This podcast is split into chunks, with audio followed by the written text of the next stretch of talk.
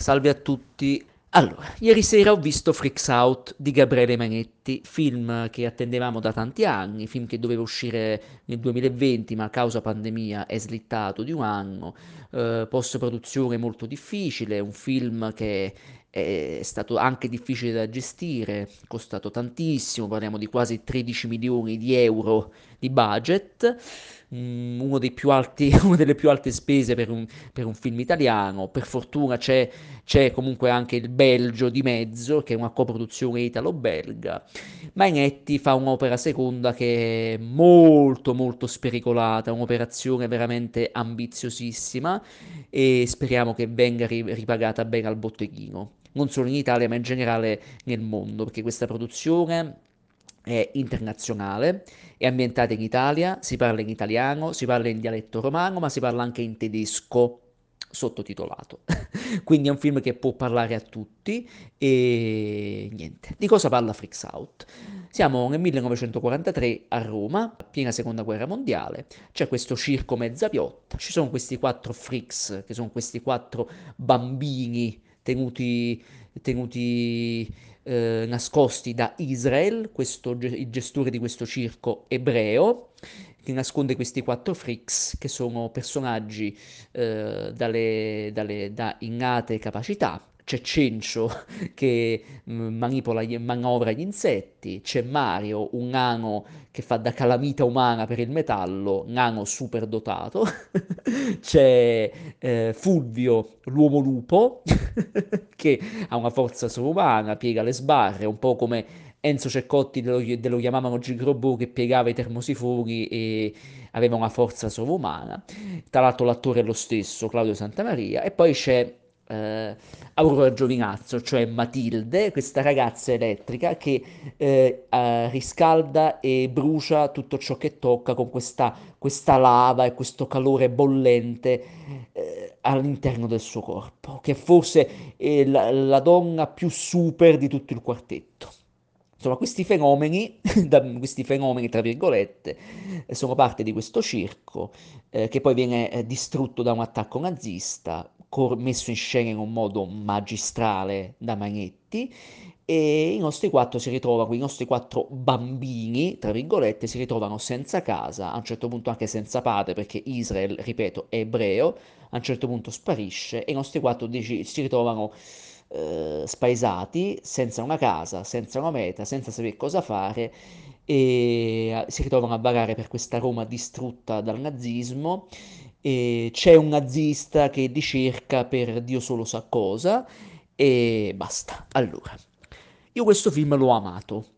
lo dico senza se e senza ma. Il film può avere dei difetti, il film può essere sbilanciato, probabilmente, come si, di, come si dice molto in rete nelle ultime ore. Ho sentito dire che ha un primo atto ottimo, un secondo atto così così, un terzo atto nel quale tutto trasborda, tutto si perde. Io non sono così d'accordo. Sicuramente i suoi difettucci li ha, poi li dirò, ma il film mi ha proprio emozionato, mi ha proprio eh, dato i brividi, mi ha commosso, mi ha stupito, mi ha divertito, mi ha dato le stesse emozioni che mi, ha, che mi diede anni fa, lo chiamavano Gig Robot. E sono rimasto veramente a bocca aperta, due ore e venti che son, sono volate, non le ho sentite, o quasi. E... Che cosa dire? Magnetti è un uomo di cinema ama il cinema, lo cita anche con una certa cazzimma e con, con un certo senso del pericolo, ma lo fa con un gran cuore, un cuore acciaio per tornare a Gigrobot e ci mette tanto, tanto, tanto, perché raccontare il nazismo, raccontare anche eh, un, un lato oscuro dell'Italia e del mondo, riraccontare la storia con l'S maiuscola, mettendoci il superomismo, mettendoci i supereroi, i supereroi di Marbelliana memoria, però in salsa italiana, è un, è un, rischio, è un vero rischio. Ci ha già provato, sappiamo, Guglielmo del Toro con Labirinto del Fauno, sfociando tra la storia e il fantastico. L'ha fatto Tarantino eh, con il, il, capolavoro Bastardi senza gloria, eh, andando tra il grottesco, il drammatico e il, la guerra, pura e dura e cruda.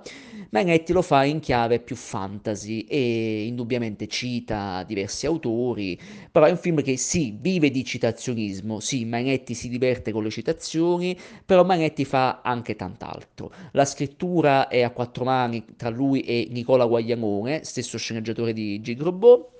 e si sente, la, si sente, il calore di questi due, si sente quando due persone, quando due artisti vanno molto d'accordo e si incontrano e scontrano per tirare fuori il meglio di, di entrambi. Eh, a livello estetico il film è magnifico perché Mainetti è veramente, come dissi già per Gigrobot, è un Sam Raimi all'italiana, e anzi in questo caso ci ho visto anche un po' di Terry Gilliam, a parte per il senso del pericolo, anche per la produzione travagliata del film, per il costo elevato, per una produzione italiana, anche per, per certi movimenti di macchina, pensiamo solo all'inizio, L'iniz- anzi l'inizio mi ha ricordato anche un po'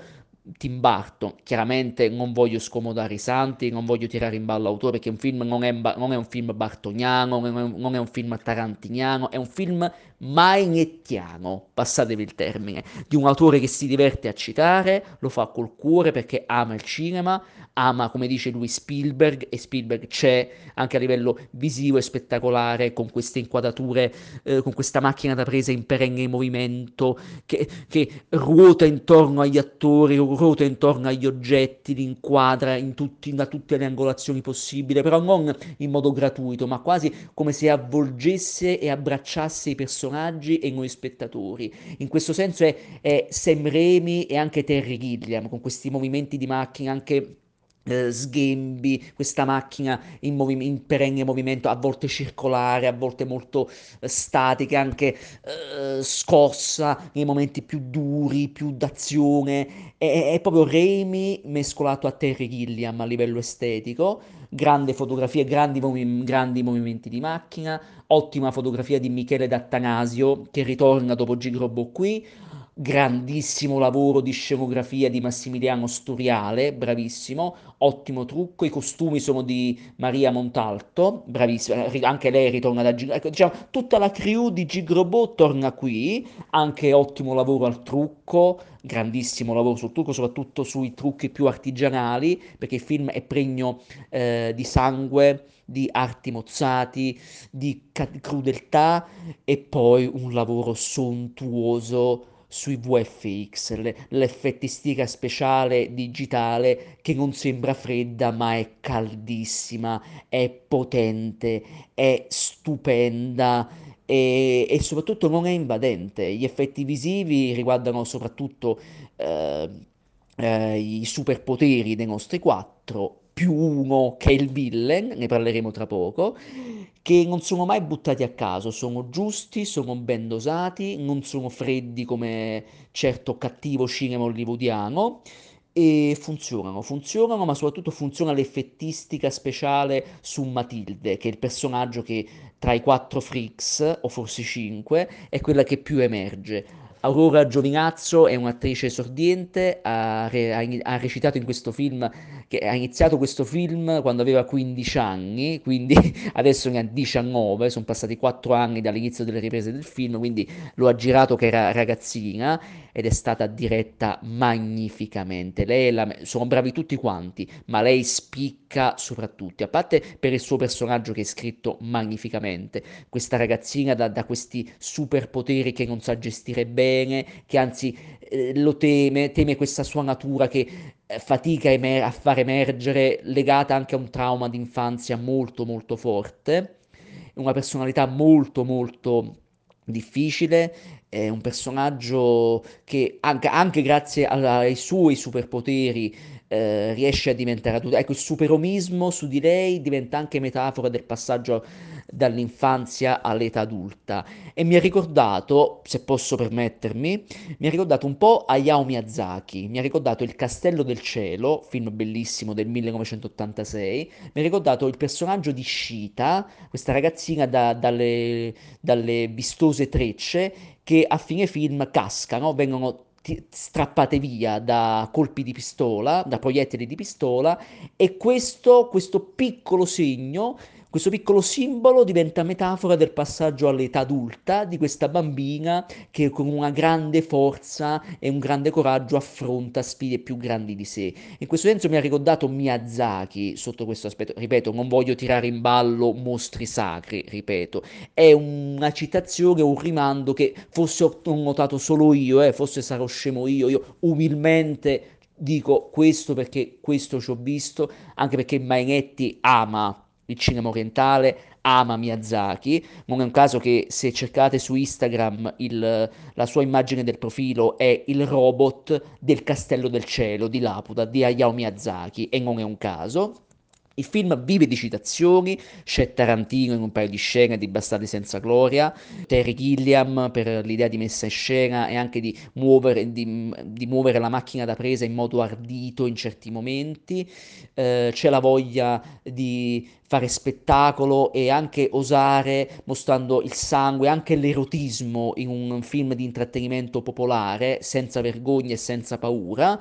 e questa cosa l'ho molto molto apprezzata, può risultare sgradevole per alcuni, ma io l'ho molto apprezzata perché richiede, ci vuole coraggio, ci vuole cazzimma, e questa cosa l'ho molto gradita, e poi un film che parla veramente dei diversi in un momento disgraziato quale il nazismo o comunque la dittatura. Eh, ci sono i partigiani, capitanati da Max Mazzotta, attore straordinario, troppo poco utilizzato nel nostro cinema, che qui fa il capo dei partigiani Gobbo, divertentissimo. e questi partigiani, tra l'altro, sono tutti un po' freak, sono, ognuno ha perso un arto, qual- c'è chi ha le mani di gomma, che c'è chi ha una gamba mozzata, il nostro Mazzotta stesso è un Gobbo. Quindi è molto interessante il lavoro che fa Magnetti su questi partigiani. C'è Bella Ciao, ovviamente, in sottofondo, però eh, i partigiani sono questi freak anche loro perché eh, in realtà Magnetti secondo me vuol dire che la guerra non porta altro che a renderci tutti un po' freak e tutti un po' eh, orfani di qualcosa e eh, che sia un arto o sia anche l'anima lacerata e cioè, in un certo senso fa anche un discorso sul bene e il male che è relativo perché tutti durante la guerra penso che io non l'ho vissuta la guerra per fortuna e spero mai di viverla ma immagino che mh, mm, diverse persone durante il secondo conflitto mondiale ebrei diversi reliti chiunque l'abbia vissuta in un modo amb- ambiguo. C'è chi è stato vigliacco e si è nascosto, c'è chi ha patteggiato per la forza predominante che era il nazismo o il fascismo in Italia, c'è chi semplicemente ha, pat- ha pagato con la vita, penso agli ebrei, ma penso anche ai portatori di handicap che erano giustiziati allo stesso modo perché il nazismo, il nazismo è una malattia come allora, così oggi, e come tale va condannata e va anche presa in giro e Manetti lo fa molto bene a tratti. E, e ci sono i partigiani, ripeto, che affrontano i nazisti. C'è una citazione divertentissima ai guerrieri della notte di Walter Hill, questa partigiana che arriva, è un assedio con nazisti e li sfotte, sfotte questi nazisti, dice ah nazisti, giochiamo a fare guerra? e lì ricorda proprio la, la scena cult dei guerrieri della notte, guerrieri, giochiamo a fare la guerra! Altra citazione perché Manetti ama il cinema, si diverte a citare, cita Tim Burton, All'inizio è bartoniano perché la presentazione dei nostri, anche grazie alle musiche di, dello stesso Manetti, aiutato da Michele Braga, che compongono delle musiche ottime. All'inizio ricordano un po' le sonorità eh, sperimentali di Danny Elfman, in quel senso eh, ricordo un po' Barton, però poi cambia, diventa un po' Remy, un po' Gilliam, insomma mescola più registi per creare il suo stile che va da un punto A a un punto Z, cioè veramente è una, è una macchina, cioè Mainetti è proprio una macchina che prende tutto tutto e attrae da tutto e poi omaggia anche Spielberg, c'è un volo sulla, verso la luna che, è, che viene chiaramente da E.T., però non solo quello, c'è come ho già detto un discorso sul bene e il male e sulla violenza della guerra che è inutile e che porta solo altra violenza e tanti sconfitti o vigliacchi o relitti. Non è un caso che i partigiani eh, uccidano i nazisti, però tra i partigiani, faccio uno spoiler, c'è un tedesco c'è un nazista guercio, quindi c'è questa idea, questo messaggio forse pericoloso e forse che ha fatto storcere il naso a certa critica americana, ma che io trovo mh, mm, particolare, interessante, che un nazista possa convertirsi alla causa partigiana, un nazista, un generale, un tedesco possa ripudiare il nazismo in quanto o freak o comunque fosse stanco di una malattia quale il nazismo e possa combatterlo. Ed è interessante perché comunque abbiamo avuto personaggi nella storia, penso a Schindler, pensiamo a Schindler's List, no? Insomma, Manetti fa questo discorso secondo me intelligente e eh, trovare l'umanità non tanto nel nazismo, perché il nazismo va condannato e lo prende in giro, infatti certi nazisti va, vengono uccisi e vanno giù in modo quasi macchiettistico, eh, però eh, si fa un discorso anche sull'umanità che c'è dietro il, il, un nazista, in particolare uno, il nostro villain, che è Franz, villain magnifico, interpretato benissimo da Franz Rodowski, bravi, Rogowski, scusate, bravissimo, sadico, cattivo, però questa cattiveria, questo sadismo viene dal fatto che eh, questo personaggio in realtà è lui stesso un freak, ha sei dita per mano, è un pianista straordinario e addirittura può vedere il futuro. Non è un caso che c'è un iPhone nel film che lui vede, perché lui vede il futuro, lui già sa quali saranno le sorti della Germania e del Terzo Reich, già sa tutto e in quanto freak, in quanto ripudiato dal nazismo, lui vorrebbe essere nazista, cioè lui, eh, mi piace molto questo villain perché si è sadico, si tortura altri personaggi, eh, altri freak o presunti tali, quindi Magnetti ti fa intendere che esistono i freak, ne esistono altri, i nostri quattro princi- protagonisti principali sono freak ma non sanno di essere gli unici e eh, Franz invece lo sa li cerca perché è convinto che i freaks in quanto supereroi, tra virgolette, potranno aiutare Hitler a vincere la guerra. Ma in realtà è tutta una scusa per questo personaggio che sostanzialmente è un povero disgraziato, un personaggio che è un freak a sua volta, che vorrebbe, è alla ricerca di una famiglia.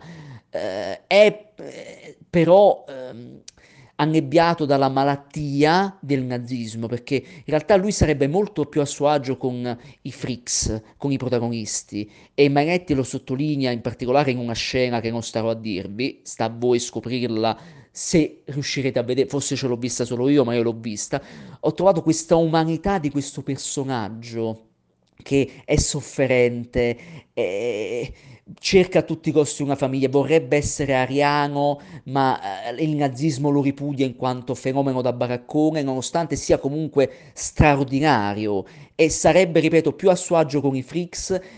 e sarebbe forse un vero eroe se non fosse che appunto è nazista e questa malattia, questa febbre maledetta del nazi, questo virus del nazismo lo rende a un certo punto volutamente una macchietta. E non è un errore, non è una cosa di messa in scena sbagliata o scritta male, no? proprio, a un certo punto diventa volutamente una macchietta, si ride di lui, si ride del nazismo, no, ora non vorrei tirare in ballo i mostri sacri, quali mm, Chaplin, però indubbiamente quando si parla di ridere del nazismo, come ha fatto anche Tarantino, come ha fatto anche Del Toro, anche se Del Toro faceva un discorso più fantasy, anche molto più drammatico e serio, però indubbiamente quando si parla di sfottere il nazismo, la mente va sempre a Charlie Chaplin e al grande dittatore. Questo questo non è un film cepliano, ripeto, non si omaggia Chaplin, Chaplin non c'è, però la mente va, sa, chi è cinefilo un po' ripensa al grande dittatore e a come Chaplin sfotteva e rendeva macchietta il nazista e il nazismo.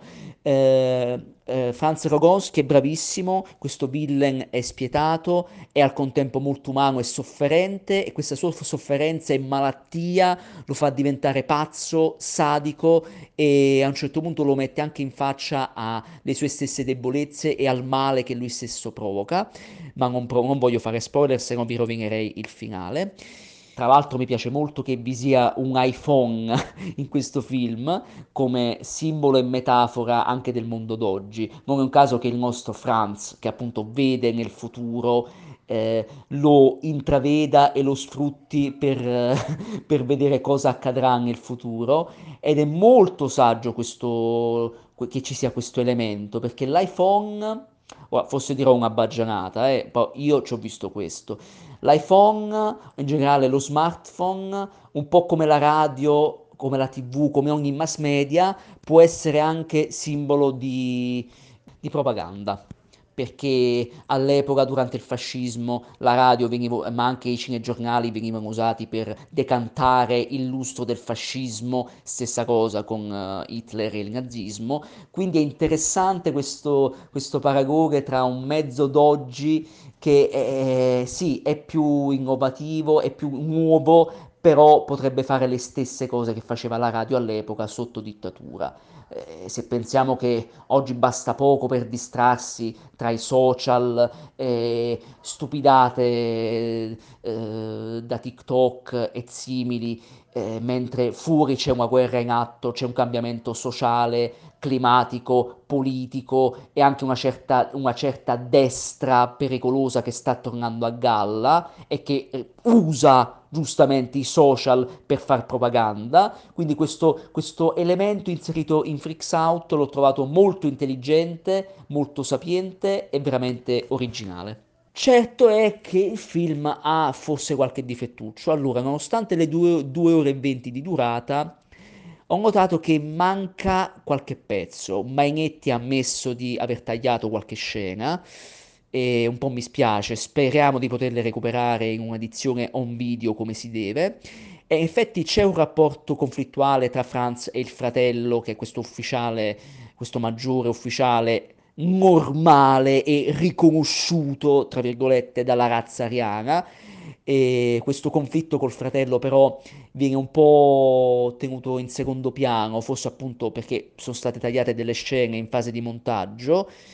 peccato, e poi in effetti c'è un terzo atto nel quale tutto esplode, ci sono tante scene di guerra, scene di lotta, scene d'azione coreografate e, e messe in scena benissimo. Forse si poteva tagliare qualche minuto, un paio di minutini sul finale li avrei tagliati, l'avrei un po' asciugato, avrei tagliato un paio di battutine ironiche un pochino fuori luogo, ma proprio per trovarci proprio il pelo dell'uovo, proprio il difettucolo. Eh. Però non nego che anche sul finale mi sono molto divertito perché eh, c'è questo mix, questa miscela perfetta di eh, ironia, grottesco, dramma, anche politico e sociale, perché comunque i partigiani contro i nazisti, l'idea che un nazista possa avere un lato umano, seppur malato e malsano, o che un nazista possa, o un tedesco in generale possa anche convertirsi alla causa di, appunto, de, de, dei partigiani e di aiutare chi è in difficoltà, che siano freaks, che siano portatori di handicap o eh, ebrei in questo Manetti è molto intelligente, ma però c'è anche una riflessione intelligente sul bene e il male. I nostri freaks appunto non sono poi così buoni in effetti, soprattutto Fulvio, che è questo uomo lupo, che è quello più arrabbiato, quello che appunto sbrocca, dice senza circo siamo solo una banda di mostri, che a un certo punto i nostri vorrebbero andare in America, però giustamente sono personaggi bizzarri, la, il circo è un po' la loro casa, è un po' il ventre materno che li, li teneva all'oscuro delle, delle, cattiverie umane del nazismo e seco- del secondo conflitto mondiale. Una volta usciti fuori, una volta che sono out, che cosa fanno? Non hanno casa, non hanno dove andare. Allora è facile o è facile trovarsi sbandati, o unirsi ai partigiani, come fa Matilde a un certo punto, e qui liber- scoprirà se stessa e libererà tutto, tutto ciò che ha dentro e c'è un grande, anche, grazie anche a un grande lavoro di effettistica speciale, c'è un passaggio, soprattutto sul finale, c'è questo passaggio dall'infanzia all'età, all'età, adulta con lo sprigionamento totale dei poteri della nostra, messo in scena magnificamente, avevo la pelle d'oca in sala, stupenda, stupenda la Giovinazzo, stupendi effetti speciali, ma soprattutto... Eh,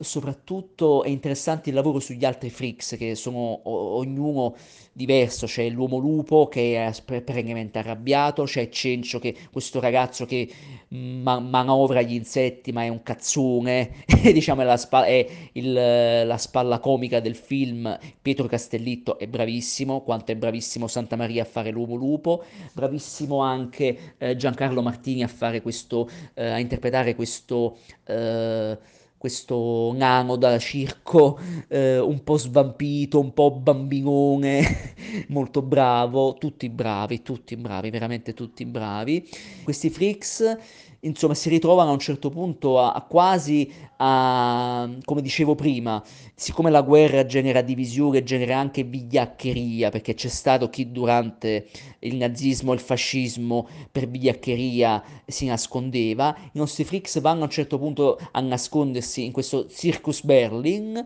con Franz che fa da da pianista e da fenomeno da baraccone, perché ricordo è un reietto del nazismo, il nazismo non lo accetta nonostante lui vorrebbe farne parte, vorrebbe una famiglia e quindi chi, chi, sono i buoni e chi sono i cattivi. Siamo sicuri che i freaks siano tanto migliori dei nazisti che sì, sono cattivi e meritano di morire, ma comunque a loro volta inconsapevolmente vanno loro incontro per cercare un'altra casa, un altro circo, un altro ventre materno per sfuggire alla realtà cruda di, di quell'Italia e di quel periodo storico infame. È molto interessante questo discorso che fa Menetti e che fa Guaglianone in fase di sceneggiatura, eh, quindi non ho altro da dire. Film veramente bello, mi ha emozionato, mi ha commosso, mi ha divertito tantissimo, sicuramente avrà i suoi piccoli difettucci, però io non posso che promuoverlo non posso che promuoverlo. Vi invito ad andare in sala a guardarlo e a supportarlo. Può non piacere, capisco perché abbia diviso ed è giusto, ed è giusto, però il film merita supporto e invito a guardarlo in sala perché è quella la sua casa, è quello il suo ventre materno, la sala. E poi l'home video, sperando in una buona confezione Blu-ray con ottimi contenuti speciali e anche qualche scena tagliata che magari darà più lustro a questo bellissimo film.